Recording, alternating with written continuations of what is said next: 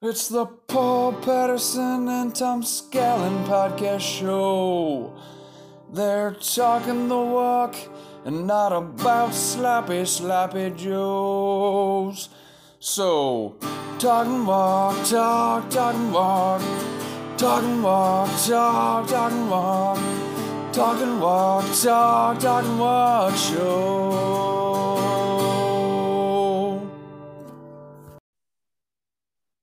Welcome back to Talking the Walk. This is episode 44, Likert Scale. I am Paul Patterson. And I'm Tom Scallon. So every week I go through this and I and I have a, a, debate with myself about do I always do I start with original artwork or original music? Because original artwork is what you see when you click on our podcast episode, but original music is the first thing you hear. So do I start with thanking Bailey Bishop and the original artwork? Or do I thank Jake Brown in the original music first? If someone's listening to us, they have a link and they're pressing that link and they're hearing the music. So Bailey Bishop's stuff, I don't think it gets clicked on like a, on Twitter or any place else that exists unless you're new. Okay, so we're we're going original music, Jake Brown, original artwork, Bailey Bishop, social media that's meant no disrespect to the artwork that she did. I, agreed. Agreed. It's just facts. Social and media director. It's wonderful. It is a wonderful song. it's kind of catchy. Kind of catchy. It sticks with you for a little while. Tyler Stanley, social media. Jill Martin, fact checker. And then marketing director, Jeff Gravy. Okay, so we have we have been having this discussion um, about first car multiple times throughout the, the past week. So, what I want from our listener, as people like to say, that the Smartless group likes to say, listener, okay, listener, like they've got millions of listeners, I'm sure, but they always say that they only got one. Um, what was your first car? And not not the parent car that you had to share with somebody, or like for me, the very first thing I drove was a 1984 Caprice Classic, but that was also a, a, family car, so it got shared. My first car that I was in charge of taking care of everything with it was a 1985 Buick Century. It was a beautiful car. It was, mm, I don't, brown probably was the original color. At the time when I got it, I'm not sure you could say it was brown. It was kind of a, I don't know. It, it was a strange color, but it, it was my car. Hole in the floorboard. Um, at the end of its time, I had to keep it plugged in. Uh, ran an extension cord, a 75 foot extension cord out of Burn Oaks at, at on Loras College campus to uh, keep it plugged in so it would start. Um, it was a beautiful car, and it was mine. Well, we're talking about this because your son, Will, got a beautiful car. Right, right. A 2011 actually, Chevy Cruze. Yeah, actual beautiful car. Way nicer than my first car. Yeah, for sure. And had the audacity to to do what second guess the decision to get it. Yeah, he really doesn't like the color. He's struggling with the color. Likes the fact that he got a car, but he's struggling with the color. I thought he looked slick driving in today to practice. That's good. In his in his light blue car. So, what was your first car? Well, you said not sharing, but in true Scallon fashion, my first car was really the Toyota liftback, the gray one. Now, my sister had it, but she went to college, and I could drive at the start of my sophomore year. I was 16 right away. So I had that car until Krista returned from college to do some internship thing senior year. And so I had to give up the gray ghost, as I called it. It, uh, you know, if it got up to 45 miles per hour, it'd start shaking the steering wheel and everything. So my dad always thought it was a perfect car for me, so I wouldn't speak. But so Krista comes home. Of course, she's the eldest, so she gets first dibs on the car, and she's working, and I don't need it, and blah blah blah. Um, so my uncle Jim, which is a whole nother podcast in and of itself. Well, sure is. God rest his soul. Um, he says he's got a car and um, go up and he and dad drive it back uh, or he drives it down and my dad drives it back and all this. And it is a, a Horizon. I don't know who made Horizon. I, I can't remember. And that was fine, but it also, you know, the the engine was messed up, so it would like rev really high. And he, again, you don't know my uncle Jim. He hauled pigs and livestock in the car. Um, and unfortunately, I think the pigs shit in the car. Oh, darn it. Shat in the car. Great job. Now we got to put an E on this thing. Good grief. Well, that, it is true. Clark would say that's just a biological function. it's Plymouth, by the way, Plymouth Horizon. Plymouth Horizon. Okay, so Plymouth Horizon. Who knew they made little subcompact cars no bigger than than a lounge chair? But, a pig.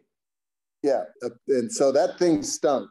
And actually, what's crazy is my my mom said she knew Melanie and I were going to get married because Melanie came over and helped me clean the car.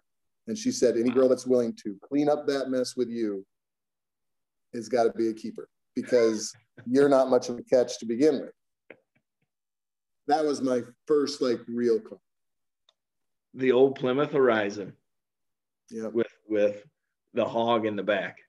Yeah, I would take it up to Simpson College, and I well, I told you this. We had yeah. a friend from Omaha who didn't have a car, but got a job either in Uptown or Indianola or um, at Southridge Mall, and so he's always looking for a car to borrow. And uh, good guy, he's like, you know, Tommy, let me borrow your car. Let me borrow your car, Tommy. Um, no, you don't want to borrow my car. Oh man, don't be like that. Come on, let me borrow your car seriously, you don't want to borrow. Come on, all right, have at it. He came back like five hours later. What and the bleepity bleep happened to your car? That thing stunk. And that's after it had been cleaned thoroughly several times, wood chips. People probably thought I was on drugs because we had all the air freshener things in it all over the place. But that's how a first car should be. Yeah, it didn't have any holes in the floorboard you have not lived until you've had a car that has some, you know, great story behind it. Like that. Well, we someday we've got to tell the story of a beautiful school van that only has two seats and a folding chair. Yeah, and we used and the no force light. to get everywhere. Never looked at. No didn't have cell phones, so you didn't have Google Maps. Nope. And coming back from Sheridan, didn't have lights. Yeah, no lights. Scary. Coming back from Sheridan at 10 o'clock at night. Yeah, good grief. In the fall, during the rut. Terrible combination. Well, Terrible. we don't want to go down a rabbit. No, no, we don't. Even though I still don't know if he's listening. He's he's still some sort of boycott or whatever. I don't know what his deal is. That's Brandon Schmidt. He's upset, he's upset we wouldn't take his yeah, he's he's upset we wouldn't take his call, and then he's upset that I haven't been regular. Good grief. Sorry. Can't win. So, what I need from everybody that's listening, what was your first car? And again, not not one that you shared, but one that you you could call your own. So I want to know what it is. And if you've got something fun, you know, like your Uncle Jim carried hogs in the back um, before you before you got it, you know, something like that. We'd love to hear about. It. Watch update. Um, 38,400 um, calories have to be burned in the month of April. 30 days. I have I have well 10 days left, including today, um, and I've got to average about 1,400 calories. If you go back and listen to how many calories I had to average when this thing first started, you'd know that I was pretty lazy the first half of the month, and now I have been absolutely crushing it this week um, to catch up and get ahead. So I'll get it taken care of. Um, confessional. Here we go. You're going to enjoy this one. So we go to the grocery store and we're going down the ice cream aisle. And this is several months ago. And we continue to buy these quarts for Will to eat. And he bounces back and forth between cookie dough and cookies and cream. Cookies and cream is number one for him as far as in. He loves Oreos. He loves Oreo pudding. He loves um, Oreo fluff anything that's that's cookies and cream flavor. Okay. So keeps bouncing back and forth between, between this. And we're going down the ice cream aisle, and I tell Christy, hey, why don't we just get a big tub of cookies and cream? Gallon, you know, so that way we don't have to keep buying these little ones and let's just let's get it taken care of. Well, little did I know, and of course I'm using air quotes, it's for Will. Um, I'm the one that eats it. And here's the crazy part. Here's the crazy part. She still buys now in the habit of buying this gallon of cookies and cream. And she still buys the little quart of um, like cookie dough. Okay. So are you with me? And I have yet, but I don't eat the cookie dough. I just eat the cookies and cream. And I don't even really like cookies and cream. I'm more of a mint chocolate chip guy, but I haven't said anything. Yeah, I can't. I, I it's in, and and I haven't said anything about. Let's just stop buying the big thing of cookies and cream because I'm I'm the one eating it. So let's get the one that I really like. Yeah. Well, a Bizarre. few things there. Mint chocolate chip. I, I every time I think I have a clue about you, I'm, I'm lost because who likes mint chocolate chip? That's so. Are you 75 years old? I mean, that's no, I unbelievable. Mint chocolate. So if I have, so let's talk ice cream real quick. If I have, I am, I am, if I am going back to my roots, the number one thing for me is a peanut buster parfait from Dairy Queen. Number one. Nuts, nuts, no nuts. Oh yes, Spanish nuts. Yeah. Gives with the, with the fudge and plain white ice cream. I love peanut butter parfaits. I love them. Okay, number two for me. This one is hard, but I would go. I would go a Reese's peanut butter cup blizzard with chocolate ice cream from Dairy Queen. I love Dairy Queen. Love Dairy Queen. Look at me. I can handle I chocolate, chocolate on chocolate. Yeah, I don't know about the chocolate ice cream with that. I, I like that with vanilla. But. Live inside this body and you'd be just fine with chocolate on chocolate. Third for me, are you ready? Peanut butter ice cream, chocolate peanut butter ice cream from Baskin Robbins. I don't think I've ever had that. It is delicious. So those would be my top three. Now, if I'm going to get something at home, I can't get Dairy Queen at home. I can't get Baskin Robbins unless, I mean, you can find one. And so mint chocolate chip is there for me. I love mint chocolate chip ice cream. I also love peppermint stick. Anyway, long story short, in the confessional, what turned from a lie, a cover up of buying ice cream, you know, a lot of ice cream for Will which was really for me, has now got me into a bind where we're buying the kind that I really don't want to eat, but I still continue to eat it anyway. What? No, I missed that. You said a lie. So you were telling Christy to get the big one? yes. All along? Yes. I thought I thought you were just actually trying quotations. It's for Will.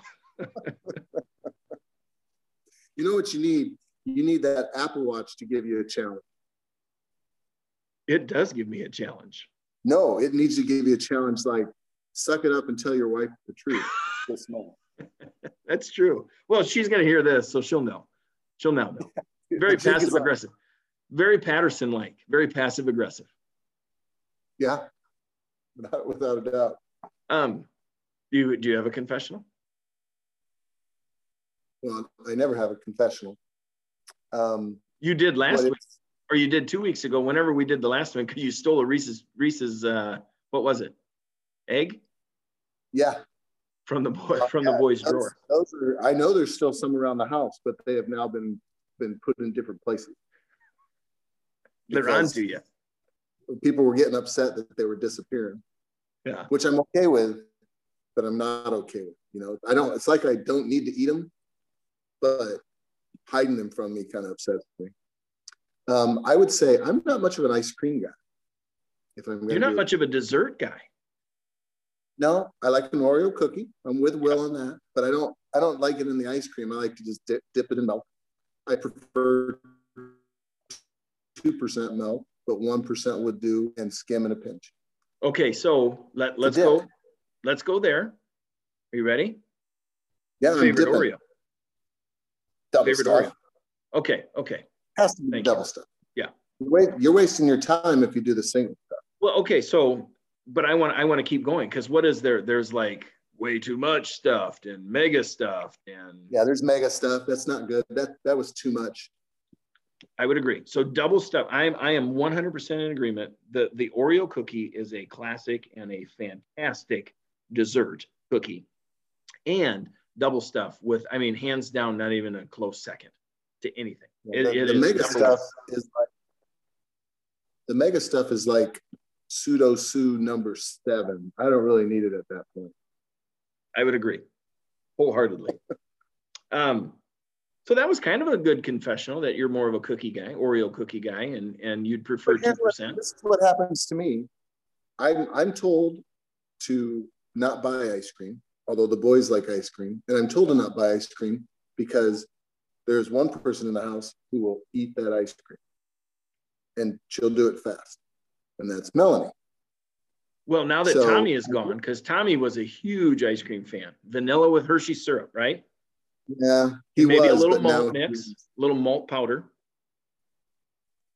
Yes, exactly. But now he's he's California health conscious. You know, he eats salmon and and he has like six eggs a day and gets his little workout in. You know, makes me feel bad about myself, but but this is what happened. So the other day I did buy ice cream and I bought it for the boys.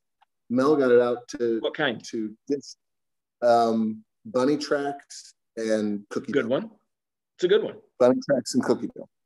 So Mel gets it out to dish it up for herself, and she has a bowl and a spoon. I grab her spoon because I'm and it's unused, and I'm going to take the spoon. I'm going to have one bite of ice cream, and she's like, "What are you doing?"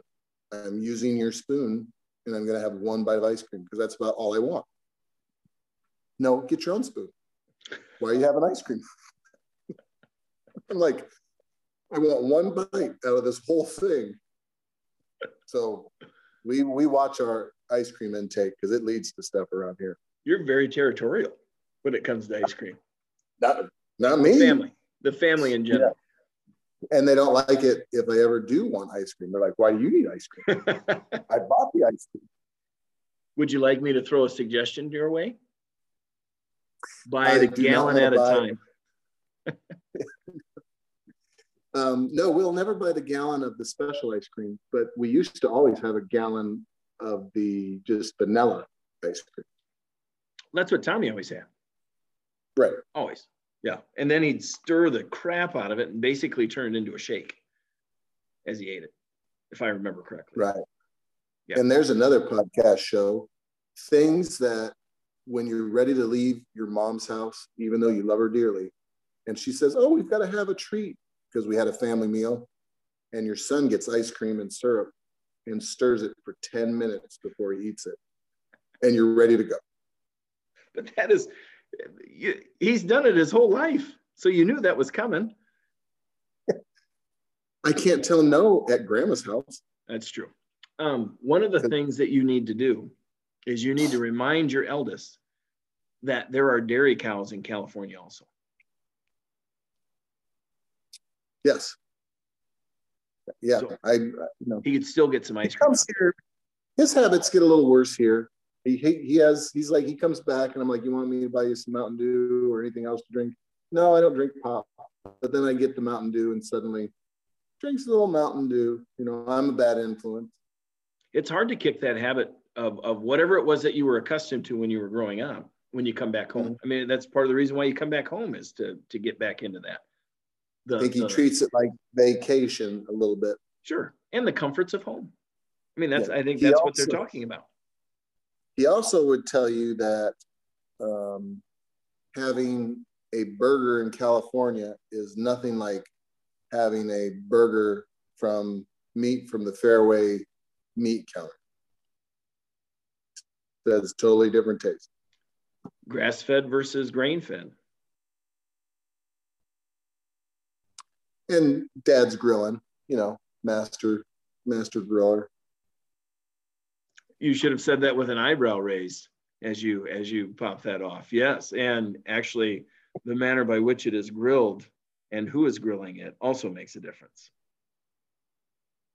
the proper seasoning, the proper way to pepper and salt spread. Yeah.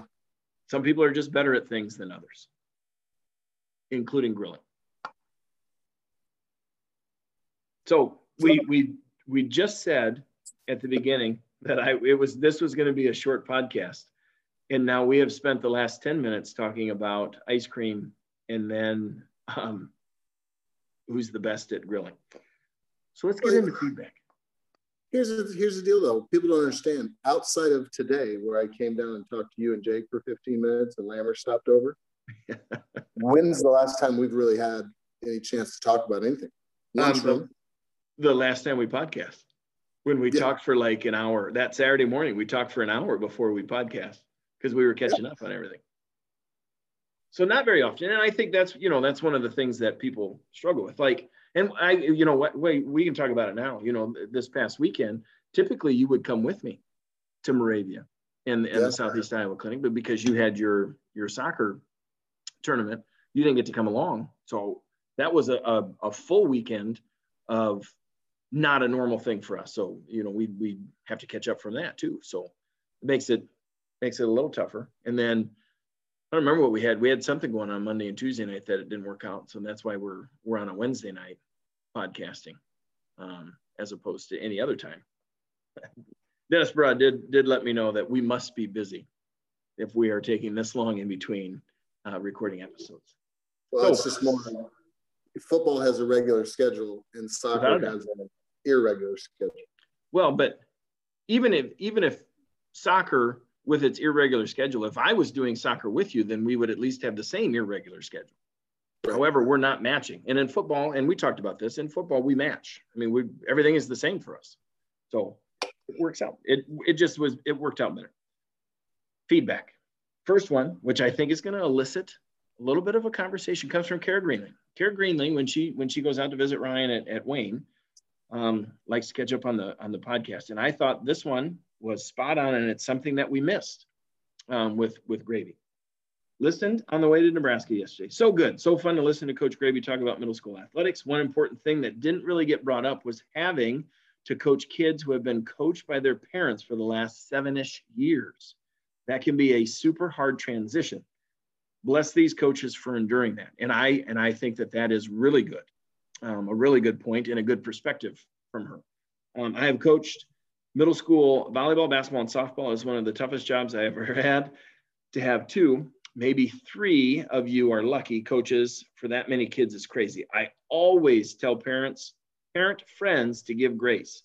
The coaches have a week, maybe, to figure out who these kids are and then place them on a team and then try to get them all playing time and not get yelled at by parents for said playing time. Kudos to all middle school coaches. It can be a very thankless job, but as you mentioned, it sets the tone for the athletic future of these kids from Carolina.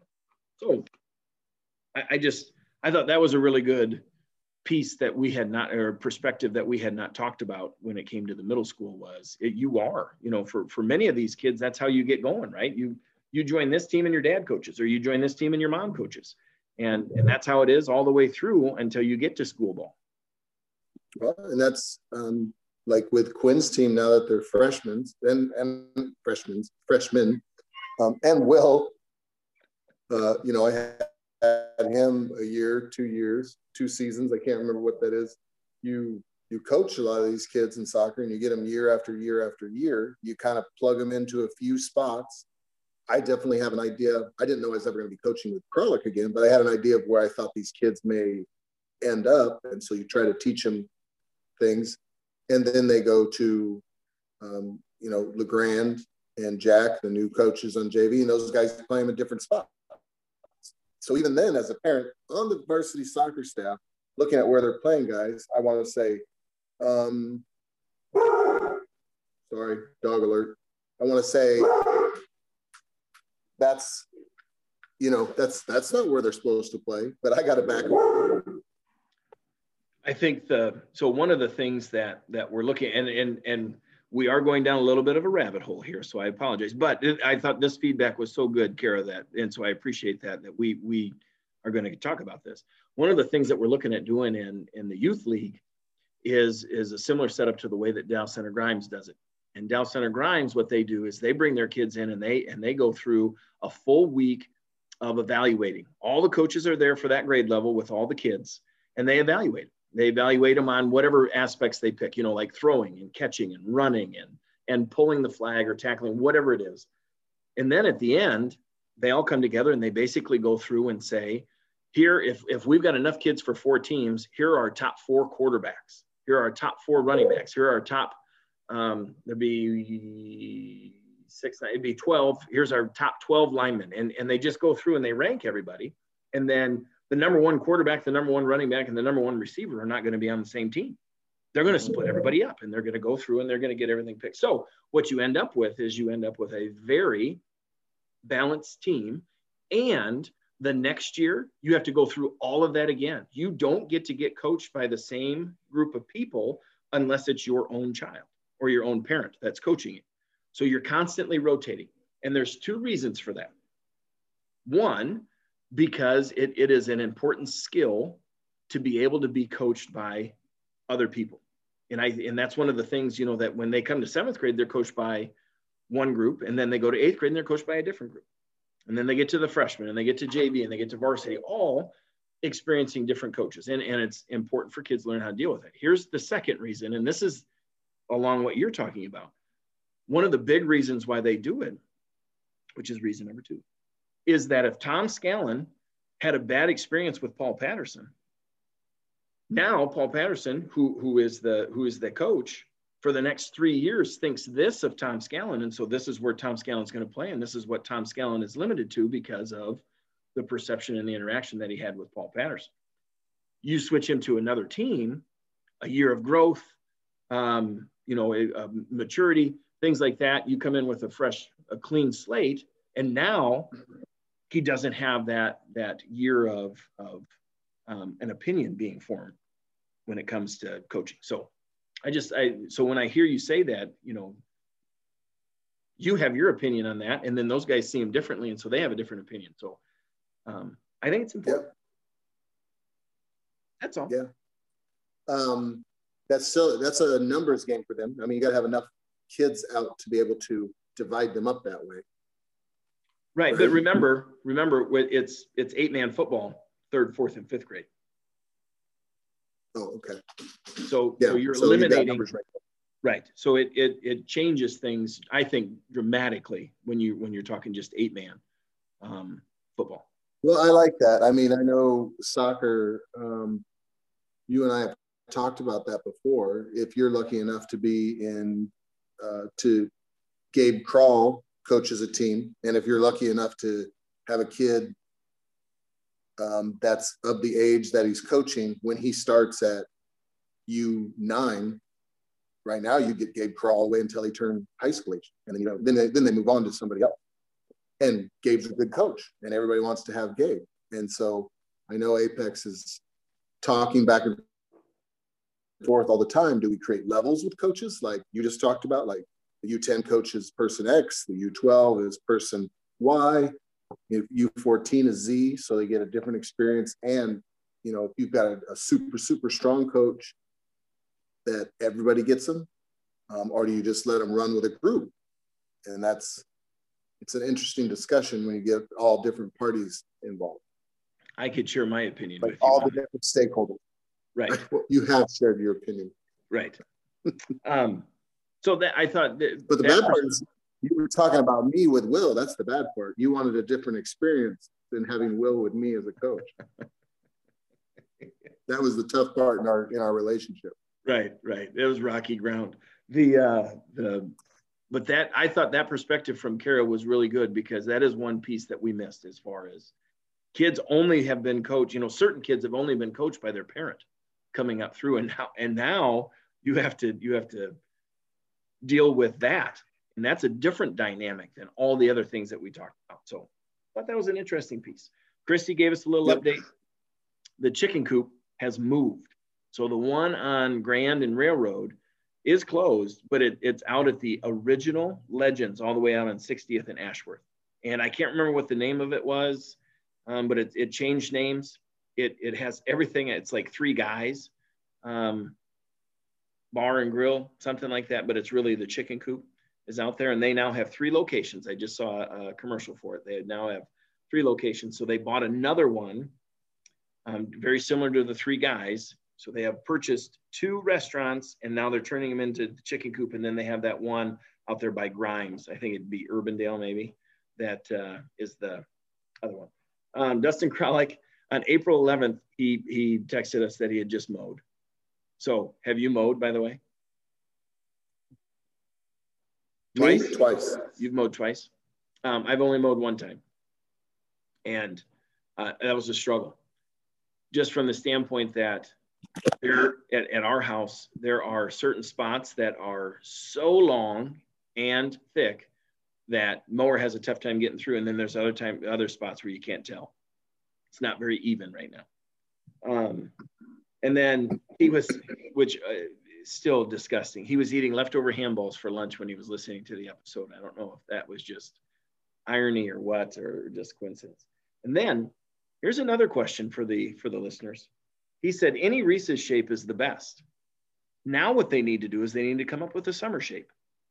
What would the summer shape be? I threw out an umbrella. Would an umbrella be an appropriate summer shape? You know, like a Fourth of July.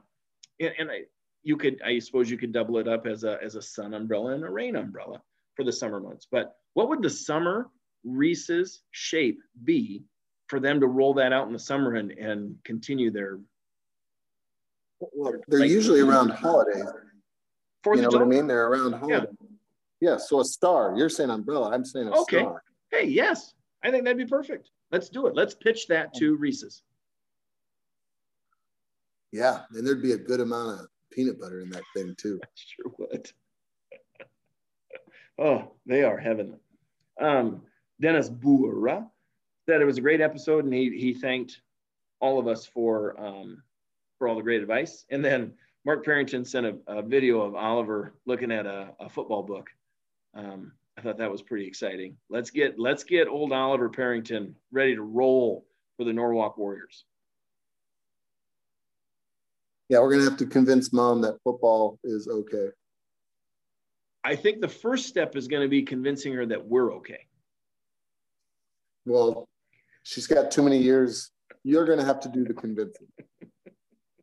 yeah, you probably shouldn't be first off the bus to uh, to be the the sales guy for that, or the first one ringing yeah, the doorbell. Football's a great thing. You end up really normal. um, that's it for feedback. Do you have any? Nope.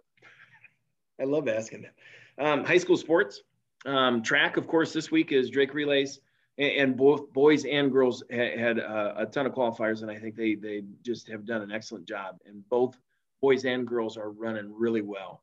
Um, and I'm and I'm speaking more from the boys just because I've I've had a little more interaction with um, Matt, but the four by four and four by eight um, have been running exceptionally well and I think that's really impressive. And now, now they got a chance. I think one of them, and I can't remember is four by four or four by eight, is fifth right now in 4A. That's where they're at as far as their time goes. So we'll see how the relays go um, coming up here on Friday. Pretty excited for them to see what what they've got going. Yeah, I, I thought the four by eight was third. Could be. It very well could be. Matt and I had a long conversation last night, and that was, I mean, it, how they were doing was was among um, many of the topics that we that we talked about. So um, tennis is uh, is bouncing back. You know, they're doing well in conference, and um, the girls are are still plugging along, and the boys, you know, continue to to fight through that tough schedule uh, as far as who they have competition wise, and continue to to grind it out and uh, compete. Um, golf girls had conference yesterday. They placed second, and I think uh, who who took second for us overall? Lauren Davis. Yeah, Lauren Davis. So the uh, girls team overall took second, and then she she was a was she the silver medalist, right?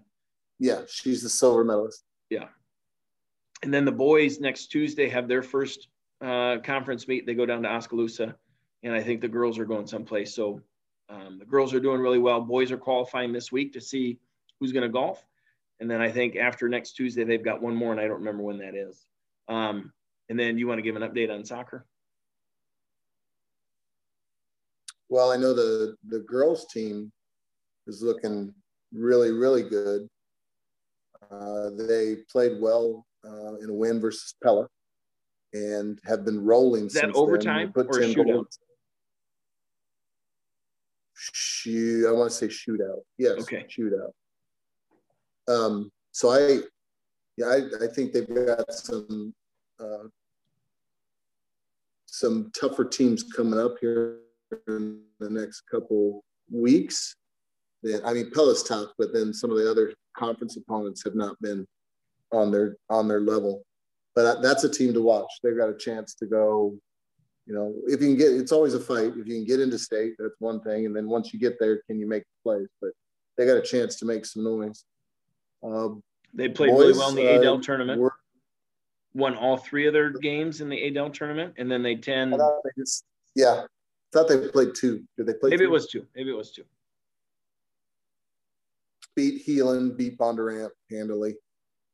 Um, yeah. So boys, um, you know, the story of our season is can we put goals in the net and then play fairly clean? Our schedule is is a really, really tough one. I think everybody we play, but two or three teams out of the 16 contests are ranked somewhere.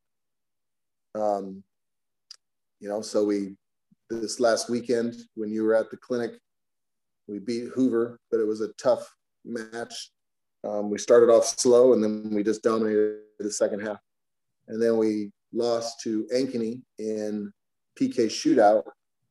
Um, had two good goals, which was a breath of fresh air that we were scoring some goals, but gave up two two corner kicks where they scored. And the issue there is it's not like they headed the ball in or volleyed. The ball was crossed, landed on the ground, and someone came and got it and put it in. And that, you know, that just shouldn't happen if we're playing well defensively. And that's what we're we're pretty good at.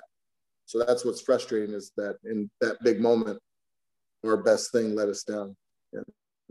So the rest of the season is going to be tight. We play Johnston tomorrow. Never beat Johnston in all the years that Norwalk has played soccer. And I know the boys would like to, to, you know, we're knocking on the door with some of these big schools, and I know the boys would like to get started with them. But once again, you know, they roll out 130 kids for soccer, so it'll be it'll be really competitive, and we'll we'll have to play well to to get it on the right side of the ledger. The uh, the just a, a side note for everybody that's listening. When when you talk shootout on Saturday against Ankeny, that is after regulation is done, and then it's a little different when it comes to tournament. That you don't go into first overtime and then the second overtime and then do a shootout.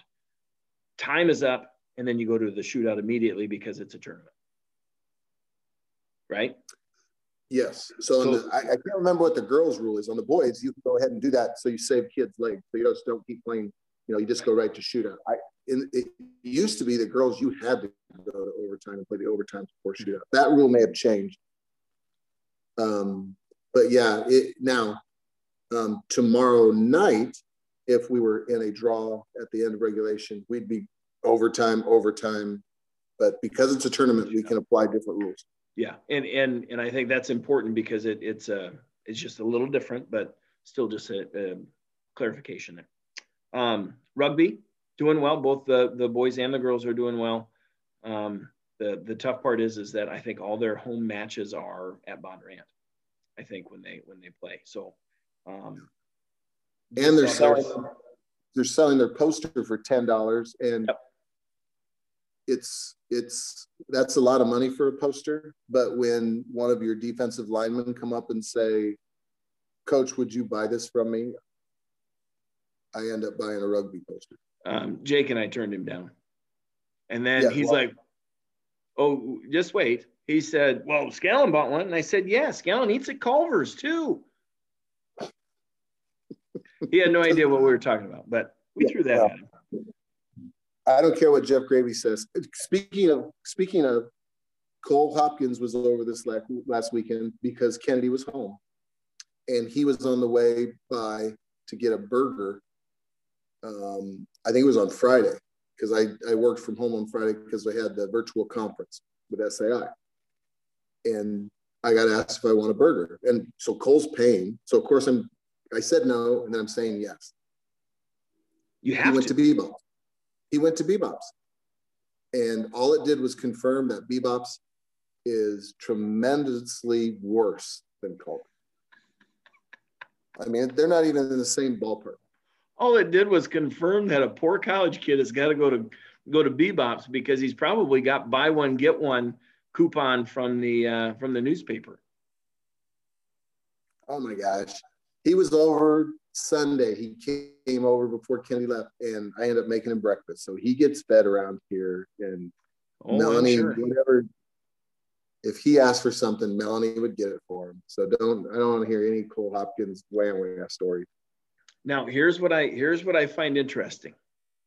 He is well fed at the Scallon House. At the same time, still probably complaining about how much Nick Bruner used to eat at his house. Oh, Nick, he's, he's just all the hot dogs they used to eat and everything. So now he is he is turning into what he used to complain about the most at his house. It's interesting, Cole Hopkins. And by the way, I also have decided to be discreet with his text to me about what he bought at Casey's um, with his card for being a guest on the uh, podcast. Choosing not to talk about that. well, he, he wouldn't have bought it at Casey's. He'd have to buy it somewhere else. No, he could buy it at Casey's, and he did, in fact. So, football schedules supposed to come out on the on on Monday. I still think we're going west for at least two. I know we're going to get Dallas Center Grimes. The other three, I cannot tell you. I have no idea who we're going to get.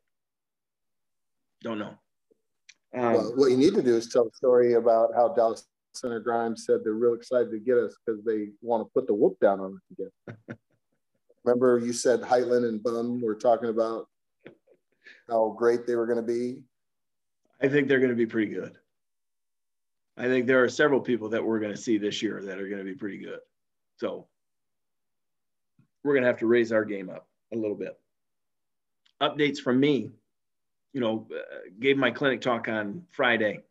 Um, I'm I'm an adjuster, meaning after I give that talk, I'd like to give it again and then make some of the changes. But I was nervous about how long it was going to take me. Right, supposed to talk for 50 minutes by the end, I was done. I finished 15 minutes early. I talked for 35 minutes, had a little snafu with internet at the beginning. And then at the end, I'm not exaggerating when I tell you. So Ken Winkler was standing back by the thermostat. The thermostat was set at 79 degrees in that room, and it was packed. It was packed. The poor fella, who was a little larger, sitting in the front row, was just dripping with sweat by the time I got done. It was so stinking hot in there. It was unbearable. And I'm surprised people stayed awake. Coach, It was so hot. coach, coach, can I get a question? Yeah. Nobody asked any questions. They wanted me to be done. So anyway, got that all taken care of. Went and went and saw. Um, oh, side note, you know, I have not told you. Have I told you this story about Kim Nelson and uh, Roosevelt, Sioux Falls Roosevelt? Yeah.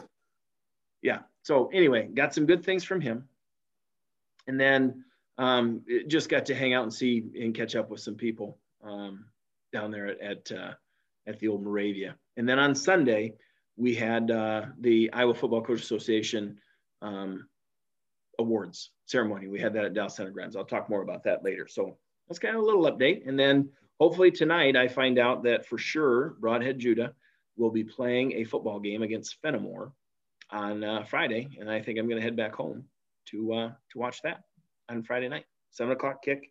And then one of the things that I'm most excited about is bringing back a couple of Rich's Specials pizza from uh, the Swiss House in Monroe.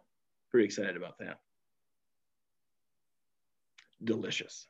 So Well, there's also, you also should be looking out for spotted cow.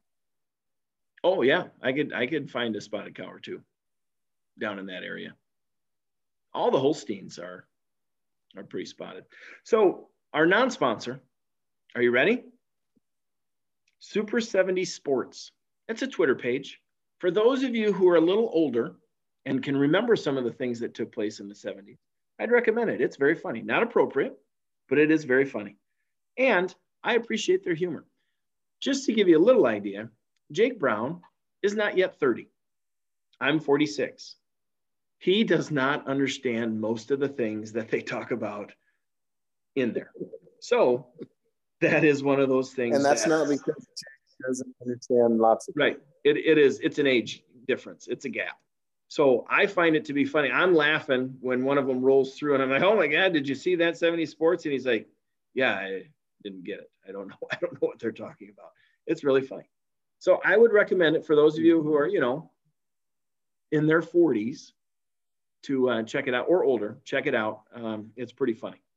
I, I enjoy it. So why is this called the Likert scale? Well, we're going to talk about, at the end of the day, what we're going to talk about is we're going to talk about evaluations.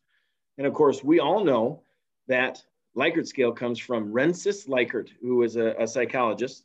And basically, what it does is it gives people an opportunity to um, give a little bit more specific, but yet not be too specific on how they think um, things go. Um, as far as you know where they're at. And so that's kind of how it goes you know strongly agree disagree neither agree nor disagree agree strongly agree. And those are really your five choices when it comes to the likert scale majority of the time. And we're going to talk just a little bit more about that. So let's start with evaluations let's start with the purpose. What's the purpose of an evaluation? What do you got? Mm, so i i always thought the purpose may be different than how I was originally instructed about evaluation. I, I see, to me, a good evaluator is a coach and, um, you know, provides some, I shouldn't say provides insight, asks questions so the, the person being observed can uh, just reflect on their instruction. I don't, you know, I think you have to take things into account, developmental level of the teacher, meaning how long they've been teaching. Um, some basic things have to get handled, like how is classroom management and stuff like that. But in general, I like to go in when I was observing, which has been a while now because that's not been my role. But when I was observing teachers, I really like to just um, go through. I would um, script things that were going on, and then I'd just come up with lists of questions and not questioning their instruction, but uh, asking questions about the choices they made in their lesson. You know, trying what to guide their do reflection. I just I wanted bit. to think about things. You know. Yeah.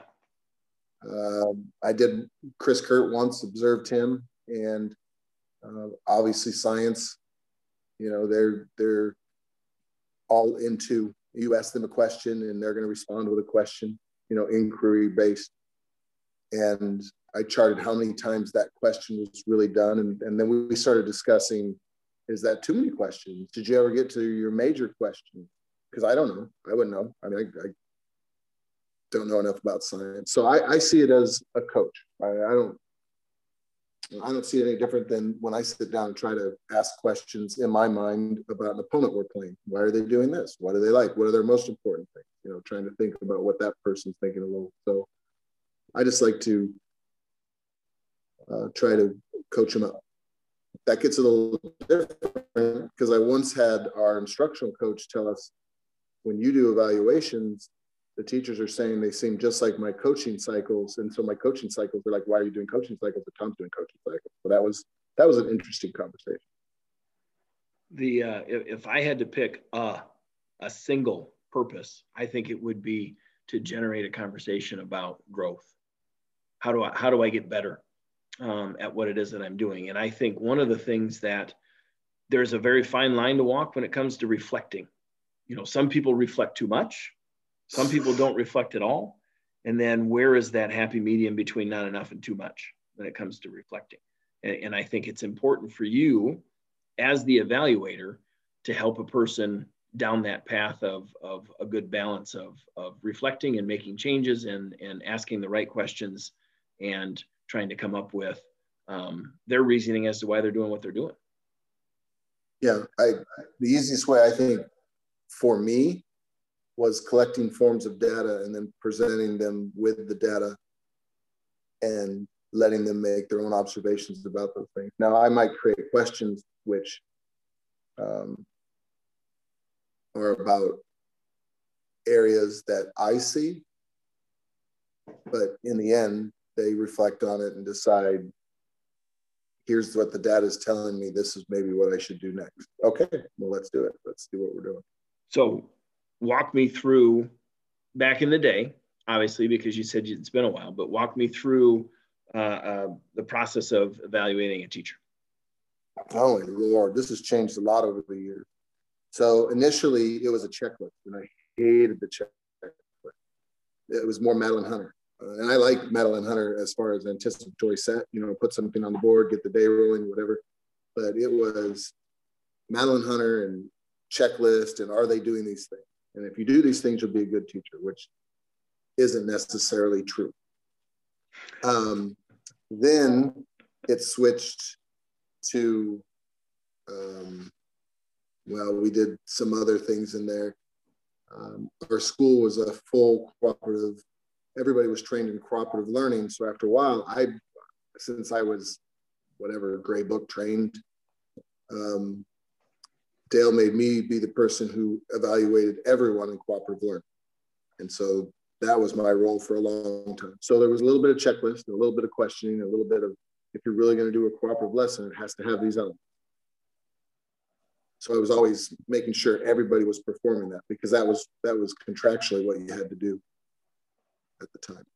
Um, then, when I didn't have to do always the cooperative learning, it became more script and question, data, data collection, script and question, what I talked about. And I really enjoyed that because teacher could tell me what they want to do.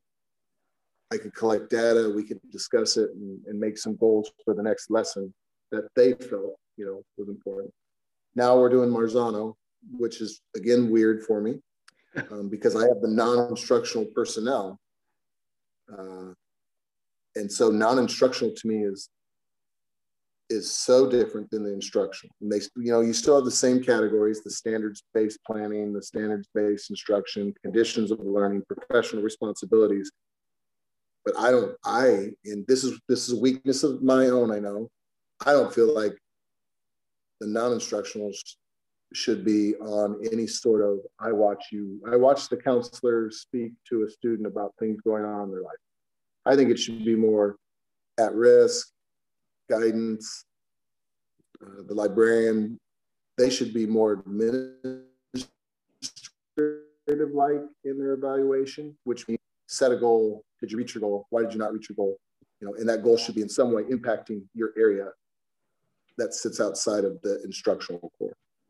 Um, that's probably a little bit too much opinion on that, but that's I mean, that's kind of my evolution and uh, observation over the last 20 years. Um, you know, it is our podcast, so we can we can share our opinion if we want to. It's okay. I don't. People might come after me if I say I don't know if Marzano has it all together. The and I can tell you as a non-instructional educator that that is one of the more difficult things for me when it comes to evaluations. I'm glad that we have finally shifted away from everybody being the same, fitting inside the same box um, when it comes to evaluations. You know, and, and, even though there are still some flaws to it, it's a whole heck of a lot better for us non-instructional um, teachers than it was back in the day when we were compared to um, social studies or math. But we're not doing anything remotely the same. I mean, almost nothing the same, but yet we're being held to the same evaluation. And it, and it was bizarre. So that's at least a really good thing from, and I'm talking from the at-risk side, a really good thing for us that we don't have to go through the same. So let's go coaches. I had Al print off the two that we have used. And, and so what I'm going to do here is I'm going to, I'm going to talk through some of the things that are on the, the two that we use from the coaching side and also let you know that for me, when it comes to these, and keep this in mind, when I'm filling out the the head coach performance assessment, which is what I have to fill out on my own, Al fills that out, or whoever the athletic director is fills that out, and then you compare notes. And then on the other side, it's the head coach performance assessment of the assistant coach, which means I fill that out. And then whoever it is that I'm evaluating from our staff has to fill that out. And then we compare notes. That used to be the end all be all for me. You know, when I was younger, that was the way, you know, okay, so we've got to do this because that is what is being expected of me and that's what's being asked of me. And so therefore we're going to do it. Now, the end of the year things look a lot different. The way that we evaluate look a lot different. Even formally, even when we are on formal evaluation and, and our cycle is, you know, it's our year of the cycle, it still looks different. I may have to fill these things out. This is off the record.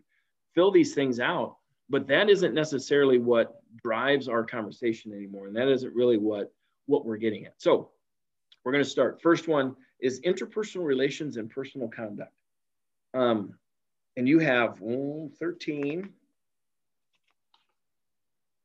Okay, so you have 13 areas as the head coach that you have to, um, not applicable, does not meet, needs improvement, meets, and excels. And you have to fill that out on yourself. And I'll give you a couple. Promote sportsmanship at events and practices. Um, I usually score myself fairly low on that because I don't promote it, I demonstrate it. I'm not talking about being a great, you know, hey, we've got to have good sportsmanship out there, fellas. Otherwise, things will start to get out of hand. That, that isn't how we do it. But same time, I, I understand the, the idea behind it. Um, shows concern for the safety and well-being of the athletes. Um, boy, I sure hope you have that. I really do demonstrates concern for the athlete's academic progress and conduct in school, promoted the self-esteem of the athlete and the team. So they're, they're just asking you various aspects of being a head coach. The next one is instruction of knowledge, instruction and knowledge of sport and rules. The group from Grinnell back in 2000 would have a very strong disagreement with us on whether or not I know the rules. The rule of first touching. I don't know if you remember that on that punt. The next would be the young man that was on our side in, in Knoxville in 2010 when he kept calling Mark Phillips for pass interference defensively because he was in contact with him when the ball wasn't in the air. And oh, that was another fight that we had to. Anyway, instruction of instruction and knowledge of rules of sport. Or, or Sam George being called for knocking the receiver down at Knoxville. Yes, yes, same, very similar, very similar. Um, cooperation with other activities. That's another area in which you're being evaluated. Program administration cooperates in the development of information relative to the, to the program, including equipment and personnel. Equipment is my one of my least favorite things. Support district policy and state law in relation to physicals, emergency, and locator cards being on file prior to participation. Thank you, Steve Andrews, for taking care of that for us. Next one. Yeah. By, by the way, we should never have to do that. All that stuff should be on file and electronic. We still have to chase them down because we're the first sport. Alabamers. We still have to chase them down because it's the first sport. You know what I mean? To make sure that it is turned in. Um, next one, professional responsibilities is, is an area in which you get evaluated when you're at Norwalk.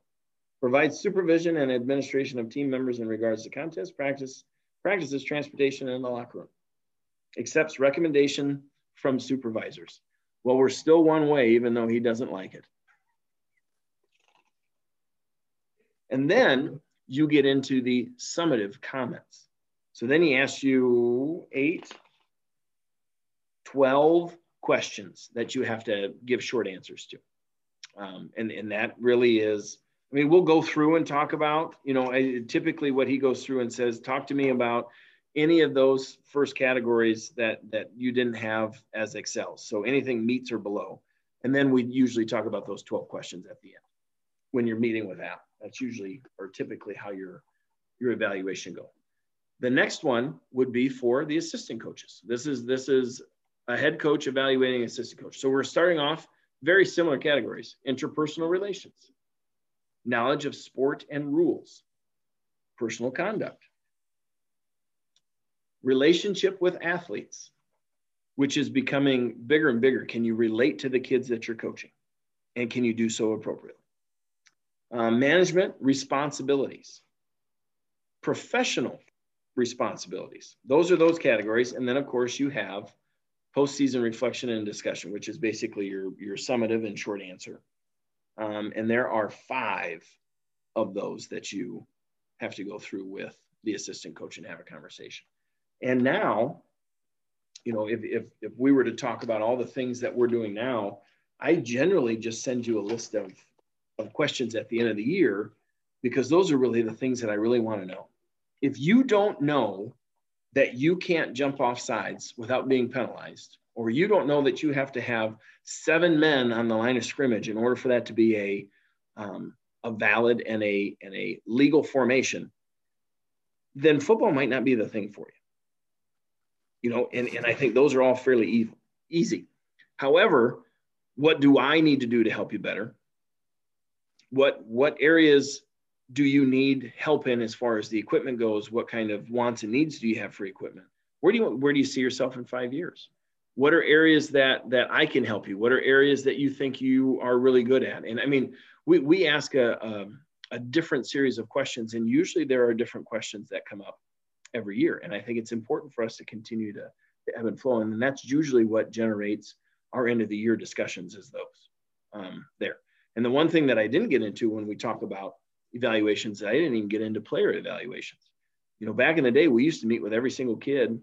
Um, and by the way, I think we're going to get into that again, back into player evaluations and having conversations with kids um, individually as a staff, as opposed to um, what we have been doing, which has not been formal as far as our evaluations with kids. But talking to people and, and having a conversation, and I think it's important. And one of the things that we do really well I think is is our weekly meetings that we have as a staff on Sunday nights, and not necessarily the whole one, the the whole staff, but each group, you know, the the defense and the offense, because we're having a conversation about what we need to work on, what we need to do, and what what uh, what we've seen on film, and what we're going to try to exploit and have um, happen. That was a lot of talking well, right there. Well, that's okay. It's your podcast you can share your opinion. Thank you. I um, I agree. I liked it when we did player evaluations. Uh, I I don't know.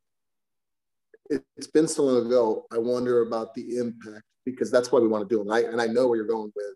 We don't have to get into why we're going to go back to player evaluations. I think I have a pretty clear idea as to why we want to do that again. Um, now, as far as that first thing, the coaching, the assistant coach, uh, I, I, think I xeroxed mine a couple times and just kept the same answers, except for the except for the answers at the end, the summatives. Sure. I think I just xeroxed and because I had to turn it in. I don't think I don't think those have changed in my time here. I think those are all no. the same. So I know that's bad, but sometimes I do that just to see if anybody's watching. I'm not going to tell you what I do with my preseason meeting and my and my goals on that.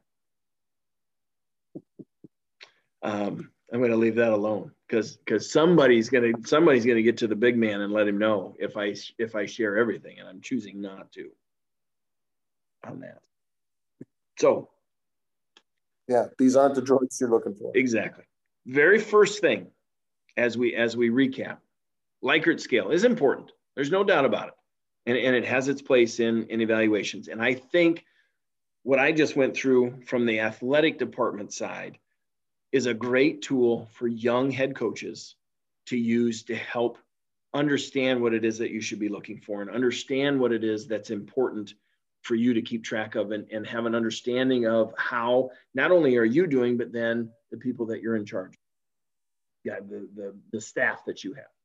At the same time, I think it's also important for you to start to, as you gain experience and you and you are, you know, years into your job, to finally get to the point where you are figuring out what's important for you and what you want to know and what you want to have evaluated and what you want to talk about because then that is what is going to going to drive your end of the year um, conversations and I'm not even going to say evaluations, this is the end of the year conversations because it has to be important to you. Again, what we just went through important for young coaches to see that and and to go through that and have an idea. But as you get older i think it's important for you to start to to to shape and mold that to be how you want it to be. Well and some of it is shape and mold it but also mm-hmm. really focus on what you want to know without it being a long arduous task for the assistant coaches and coaches because if you if you have so much data and you can't even process any of that data, it's no good. Right.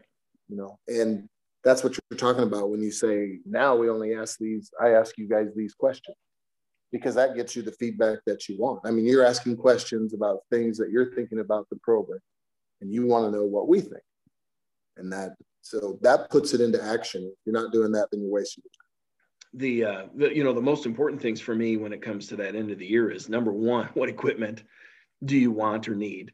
I think that's important. And and and I I don't know if I can stress that enough. That's one of those things where I don't want to guess. I don't want to try and guess that I think you need this or you, you know, man, maybe you'd like this, maybe you wouldn't like this. I don't know. Plus, if I know what it is that you want and it's a big ticket item, let's say it's a three man sled, it's a big ticket item, then I can take a look at what everybody else wants and decide if we're going to have enough money to be able to get that or not get it. And, it's, it's just important.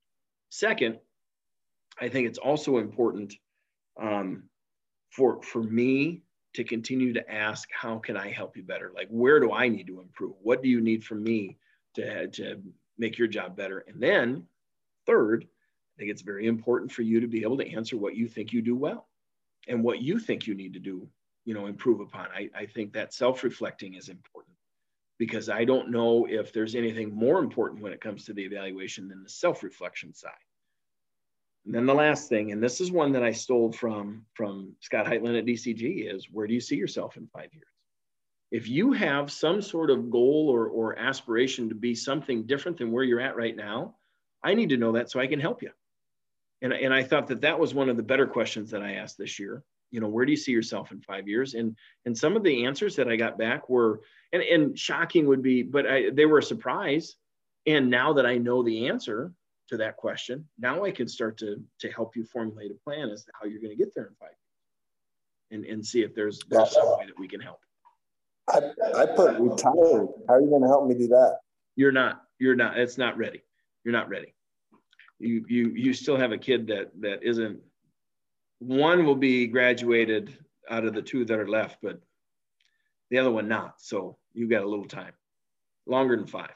Maybe if I would have stretched it out to 10, maybe you would have been able to throw that in there, but not the five.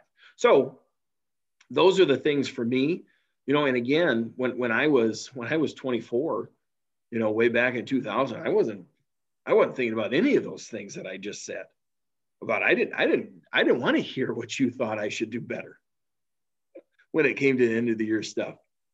I wanted to figure out a way to win. I didn't really care about any of that other stuff. And and so now, you know, 21 years into this job, um, that's where we're at when it comes to end of the year stuff. And really no different than you, you know, when it comes to, you know, the the ebbing and flowing and the changing and the shifting um, when it came to teacher evaluations, you know, the things that you've seen, and then kind of how you still had, you know, your your parameters and your guidance as to what you were supposed to be looking for, but the manner by which you went about it was much different, you know, and how you you came up with those questions that you asked, and then figured out a way to to come up with a plan as to how they were going to improve. Yeah. So, if anybody's got anything else on evaluations, you know, let me know. And and you know, one of the things that um, I think I have collected two separate examples of, of player evaluations, something that we're gonna we're gonna look heavily at um, as we get ready to roll into the season. And and I think um, there's some things that we may not have to get into as much depth, but but there are some things on there that that we have to at least take a look at and ask kids about because it's important for us to know the answer to it. You know, do you plan on playing college football? Do you plan on, you know, what are your post-secondary plans? And then how can we help? Um, that would be that would be one of the more important ones. Um, you know, and if you plan on trying to play college football or some other sport in college, you know, then then us helping you um, with the recruiting process and how that works and how that should be shaken out and what you need to do is important for us to uh, to talk about that. So that really is it for me when it comes to the evaluation side. I don't know where you're at. You got anything else to add? Any final thoughts? Nope, we covered it. Okay. If anybody else has anything that they want to add evaluation wise, go ahead and shoot that our way. Remember, you still need to tell us what your first car was. I'd like to know that. And then a little side note, a little rabbit hole, Brandon Schmitz, if you will. What shape should Reese's go with if they're going to roll out a summer shape for Reese's cups? I like the star idea. I think that's a really good one. Okay. Star, shooting star. Yeah, I think it's a really good one. Let's go history. It is the week of Drake Relays 2021. Drake Relays had their first race. So the first Drake Relays were held in 1910. Then in 1914, saw its first world record set. And then by 1922, the relays had grown to two days and drew a thousand or 10,000 fans. Here's one that's very interesting. Women's events were added beginning in 1961 with Wilma Rudolph competing in the 100 meters. And then the 1966, 1966 relays began a streak of 48 consecutive Saturdays with a sellout. I think that's pretty impressive.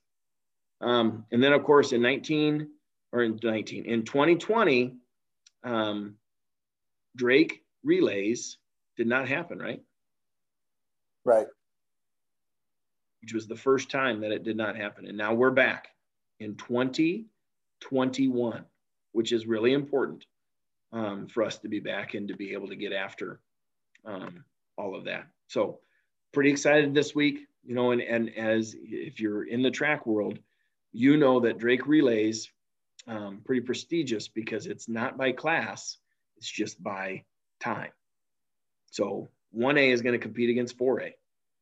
Who's the fastest at whatever, or who can throw it the farthest, or or put it the farthest? Who can disc it the farthest? Um, all of those things going on is is lumped together. So we might see Jimmy Chitwood and the Hickory Club coming out to uh, to do a little shining, um, or we might be seeing South Bend Central. We don't know what's going to happen, but we know that it's all lumped together, not by class. Drake relays this weekend. Positive for this podcast is uh, IFC awards. It was really important for us to get together, and, and Scott Heitland did a really good job of, of opening up Dallas Center Grimes High School. And we went in three shifts. We started at 11 o'clock. Uh, first shift was supposed to last an hour and a half, didn't, which is okay. And the next one was at at 12:30, and then the last group was at two. And the first group we did, um, we did assistant coaches of the year, and we did um, the uh, uh, Don Taft Memorial uh, Junior High Coaches of the Year. That was the first groups that went through. And then at um, 12:30, we ended up doing the uh, um, regional Coaches of the Year for each class, and then we did the state class. Or I'm sorry, we did the overall coach of the year for each class. And then we also handed out state championship rings um, during that time. And so that was the second shift. And then the final shift was the uh, um, Hall of Fame induction and then the uh, Distinguished Service Award, which is the Ken Winkler Distinguished Service. And then we would have given out the Walt Fiegel Coaching with Character Award, but uh, um, Steve Milder's wife had surgery on on Thursday morning, and so he wasn't coming over to that on Sunday, and so we didn't we didn't give the Walt Fiegel Award. But um, several people that we are we're very familiar with uh, made it into the Hall of Fame. Um, Jim mm-hmm. Dunn from Grinnell is one of them. Um, it was good to see Jim on Sunday. Got a chance to chat with him a little bit. Dwayne Schulte from Cedar Rapids Xavier and uh, Tom Wilson from West Des Moines Dowling Catholic uh, were the three that that we would know um, from from our time here. Uh, and then there was a fourth that got into the Hall of Fame. So really important for us. You know, we missed all of that during the uh, during the fall. We didn't get to do any of those, and then of course we didn't have our in-person clinic, which meant we didn't have our our banquet um, to give all of these uh, all the other awards out. And so we we lumped them all together and and uh, knocked it out. You know, had lots of help, and uh, I thought it went pretty smooth. Was a long day, long weekend. You know, from Friday going down and speaking, and then Saturday finishing up at the clinic, and then Sunday um, doing all that. So it was a uh, long three days, but very rewarding, uh, especially on Sunday. And and you know that Distinguished Service Award. You know, I think I think they read it was 160 years of service between the four um, people, so 40 years plus, uh, in in all the things that they were helping with. You know, from announcing to, um, and I think two of them were announcers, and then just the you know the chain gang and helping with things. It, it just remarkable human beings that don't ask for anything in return and just are there to help. It's pretty awesome. So that was our positive IFCA awards. So here we go. Recap. Number one, what was your first car? Number two, what shape should Reese's do for the summer rollout and, and um, July 4th? Anything that we missed from the uh, the evaluations? What do we what did we miss and, and what do we need to do? And then any other general feedback that you have, you know, roll it our way. And uh, that's about it. I think we made it over an hour, which isn't bad. We've been going an hour and a half.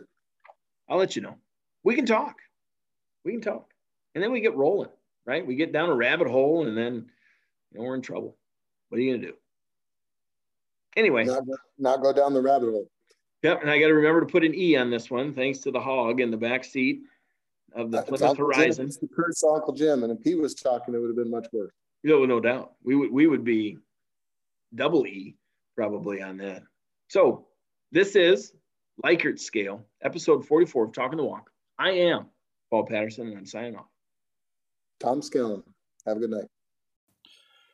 Closing time. Thank you for listening to the Talk and the Walk podcast show. Yeah.